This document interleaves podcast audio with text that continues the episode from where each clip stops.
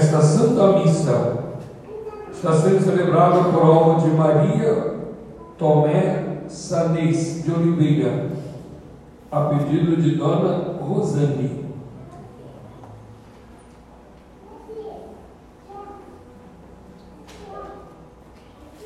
Pelo sinal da Santa Cruz, livrai-nos Deus, nosso Senhor, dos nossos inimigos. Em nome do Pai, e do Filho e do Espírito Santo.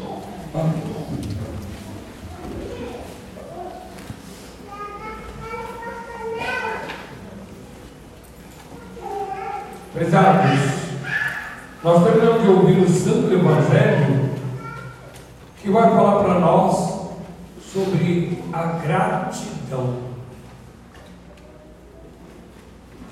Mas ele deixa na epístola, na primeira leitura que nós fizemos, uma interrogação que São Paulo põe para nós hoje. Com Abraão, Deus faz uma promessa de mandar o Salvador. E essa promessa ela é conjugada com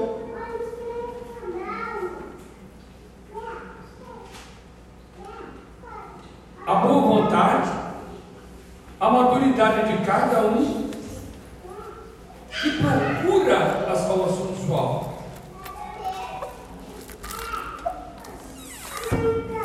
Ei, as mães aí, olha essas crianças, por favor.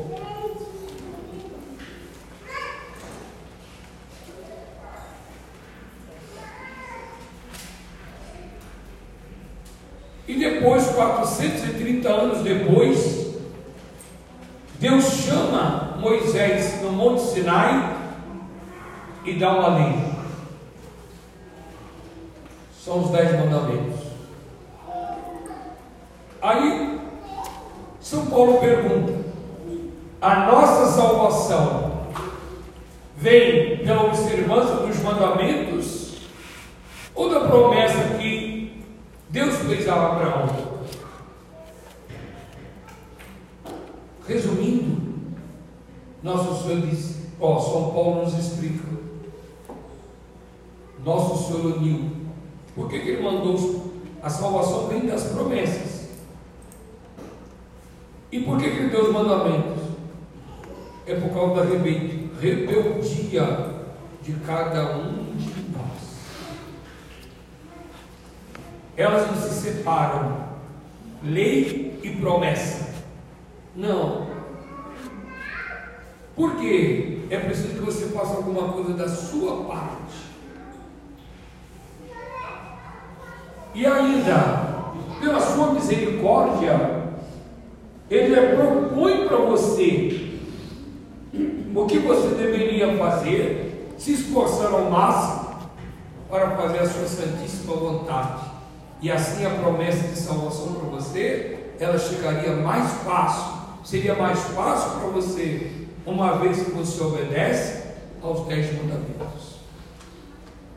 Nós vamos ver isso agora explicado a miúdo no Santo Evangelho. O que o Evangelho de hoje propõe para nós? É que Jesus, passando nas suas peregrinações de apostolado, no seu caminho para Jerusalém, avista um grupo de pessoas contagiadas com a lepra. E todo mundo sabe, naquele tempo não havia as vacinas.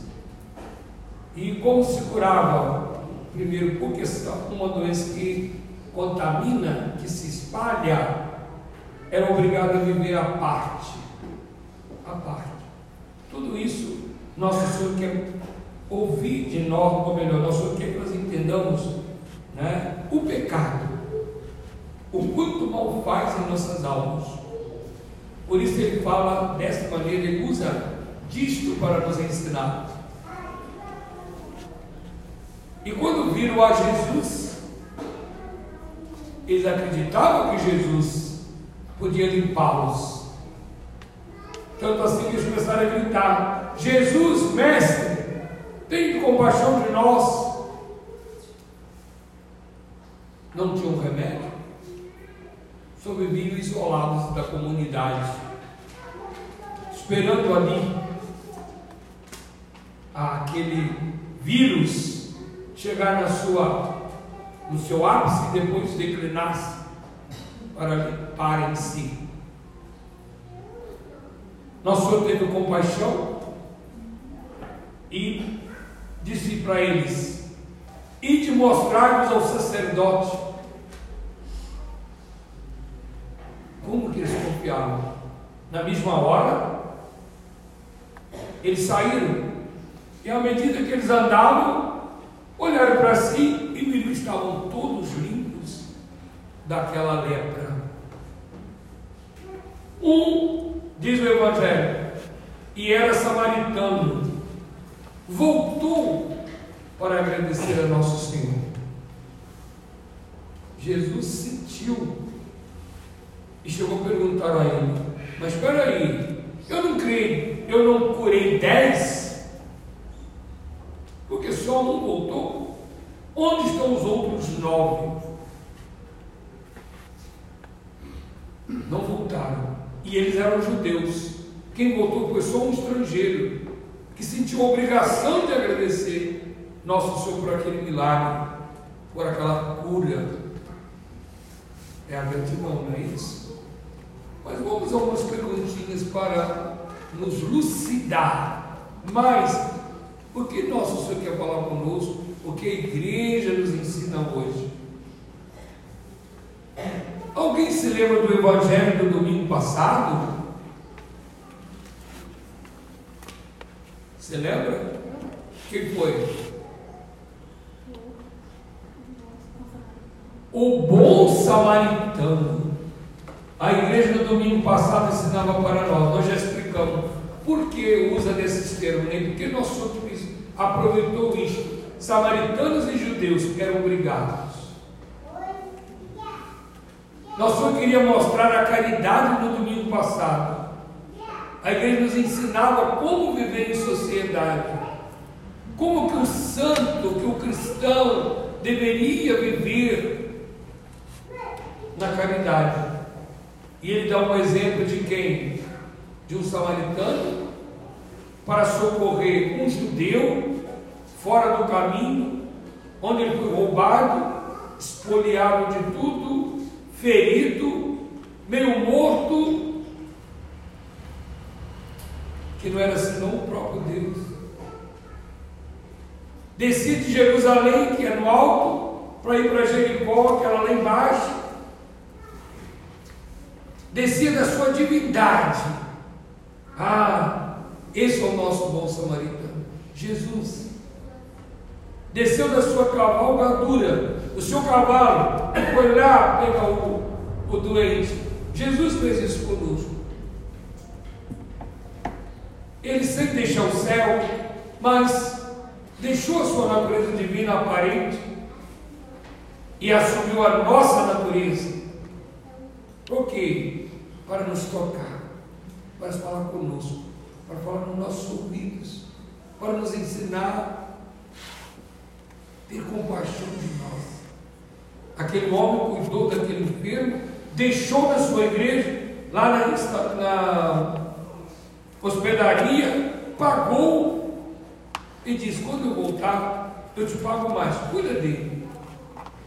O que Deus fez quando nós fomos batizados pagãos que éramos, então inimigos de Deus. Deus, com seu batismo, nos deu toda a riqueza. Ele veio do céu para dar essa riqueza. O homem, esquece o que ele prometeu lá no batismo. Esquece.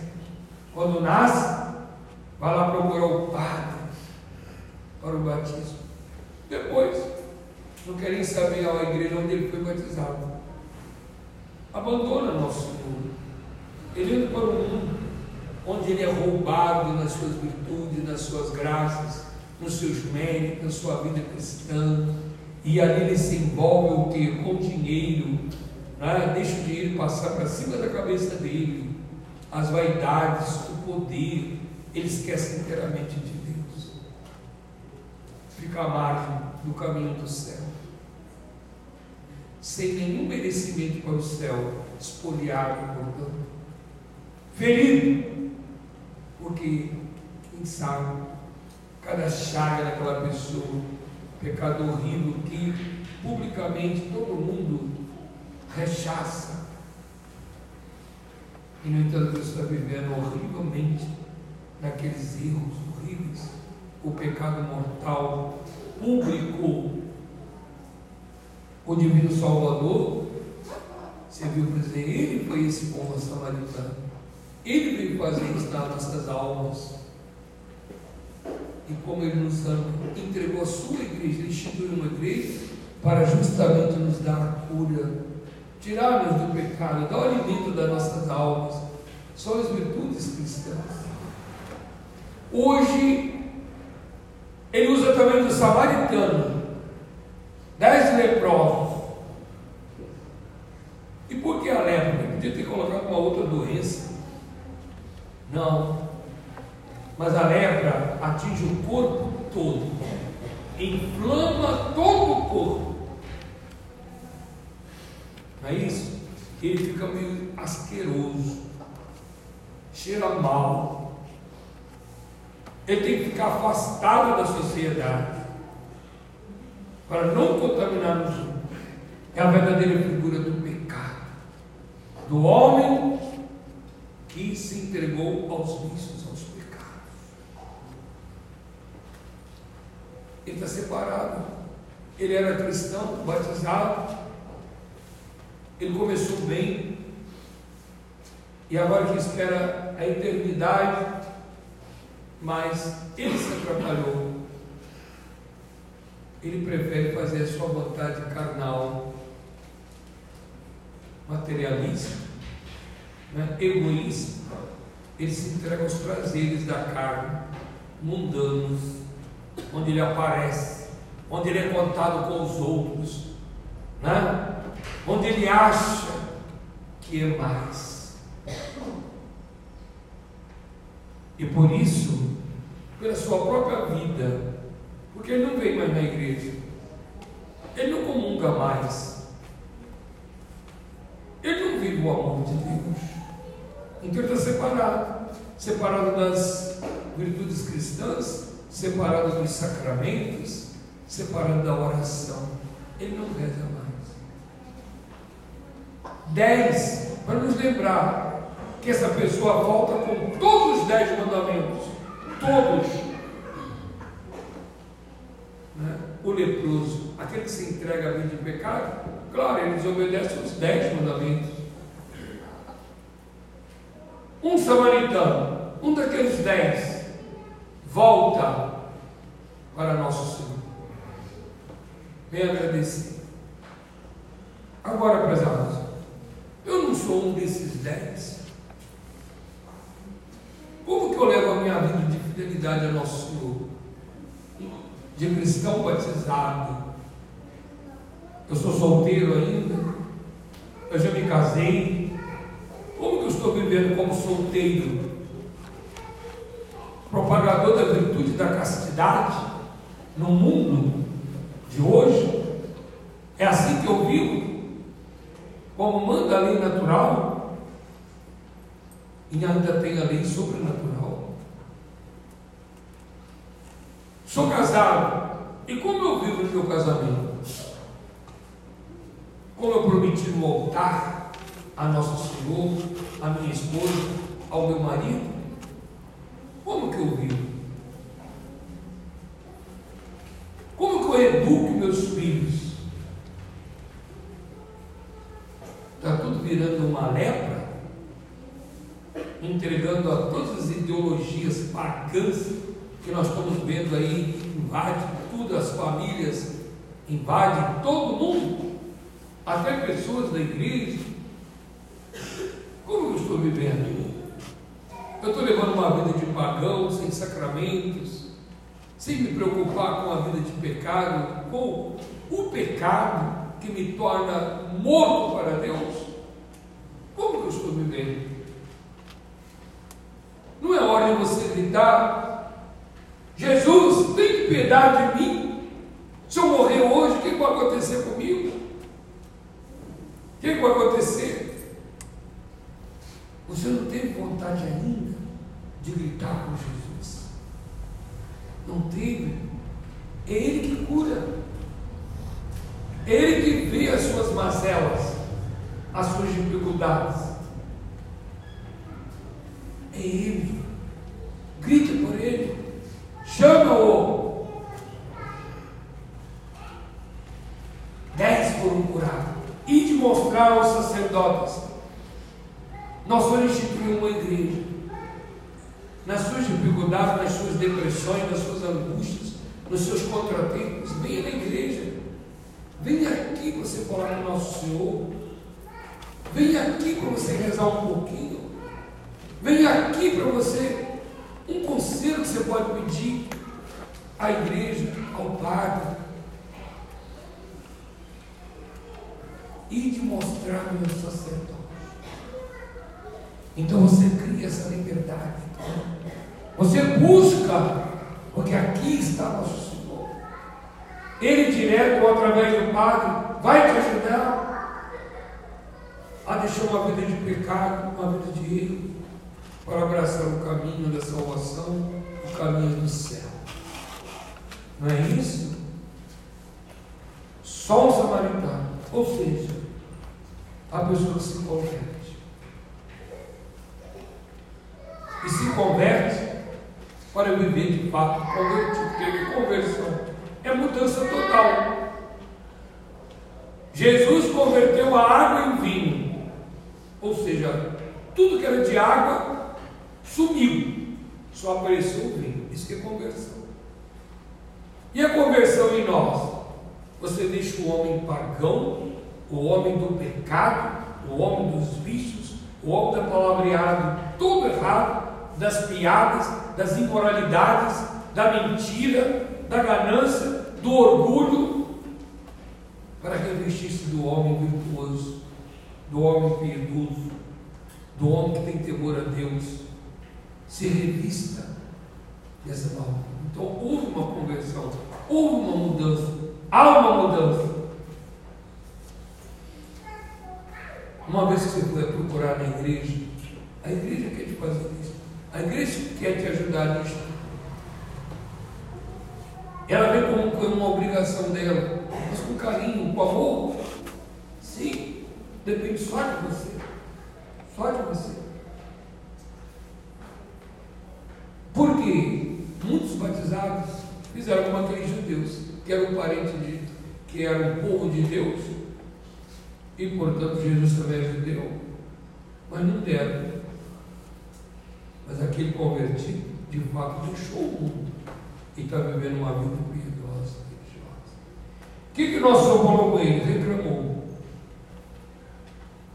Cadê os outros novos? Onde estão? Eles também não foram beneficiados? Onde estão tantas almas que, na infância, viveram um caminho direto? Hoje, por causa de modas, por causa de vícios, por causa de não sei o que, não comungam mais. Eles querem viver comungando, mas também no mesmo pecado, um pé lá, outro cá. Não, isso a igreja não pode não.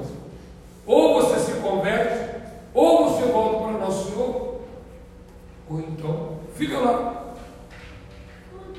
Você não resolveu a se converter. Aquele homem curado volta por gratidão. E nós, prezado, quantas graças nós somos ricos? Quantas? Quantas vezes me confessei, já contei? E por que eu estou longe hoje? Minha mãe me ensinou um caminho. Qual o caminho que ela ensinou? Foi do céu? Não foi da modéstia cristã? Não foi do catecismo? E por que eu joguei isso tudo fora? Não é uma ingratidão muito grande sua? Não é? Você não aprendeu esse lugar que está vivendo hoje. Não. Ingratidão para com o nosso Senhor. Nosso Senhor é tão agradecido que ele diz para ele: Levanta-te, a tua fé te salvou.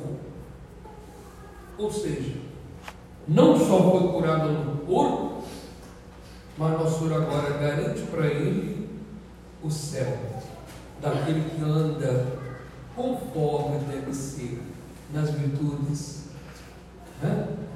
o caminho da santidade, o caminho do bem, o caminho do amor a Deus. Vem e segue, né? levanta-te e anda, porque você está arrependido de fato. E pode agradecer a quem te fez o bem, ou seja, você reconhece a sua falha e agora você não quer voltar mais a ela.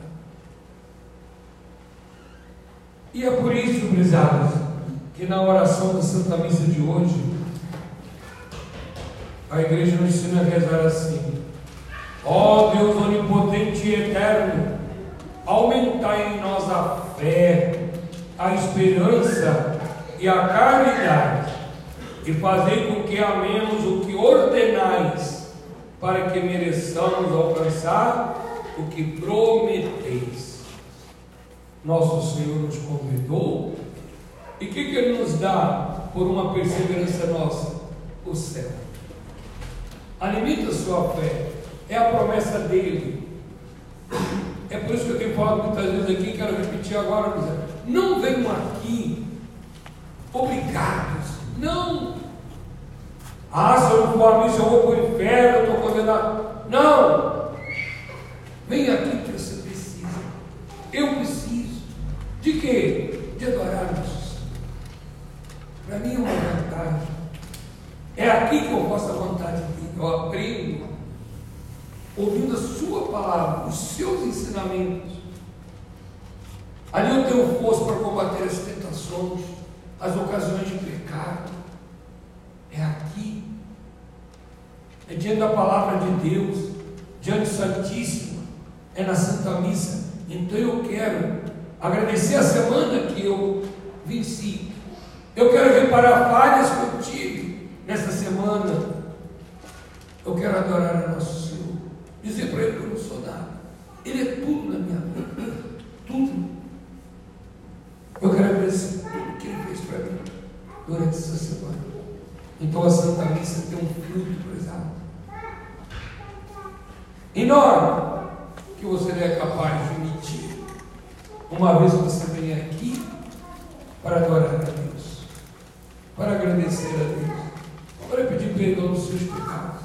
E para dar um passo para reconhecer a Deus e agradecer nosso Senhor. É a sua gratidão. Ele te aguarda na eternidade. Amém.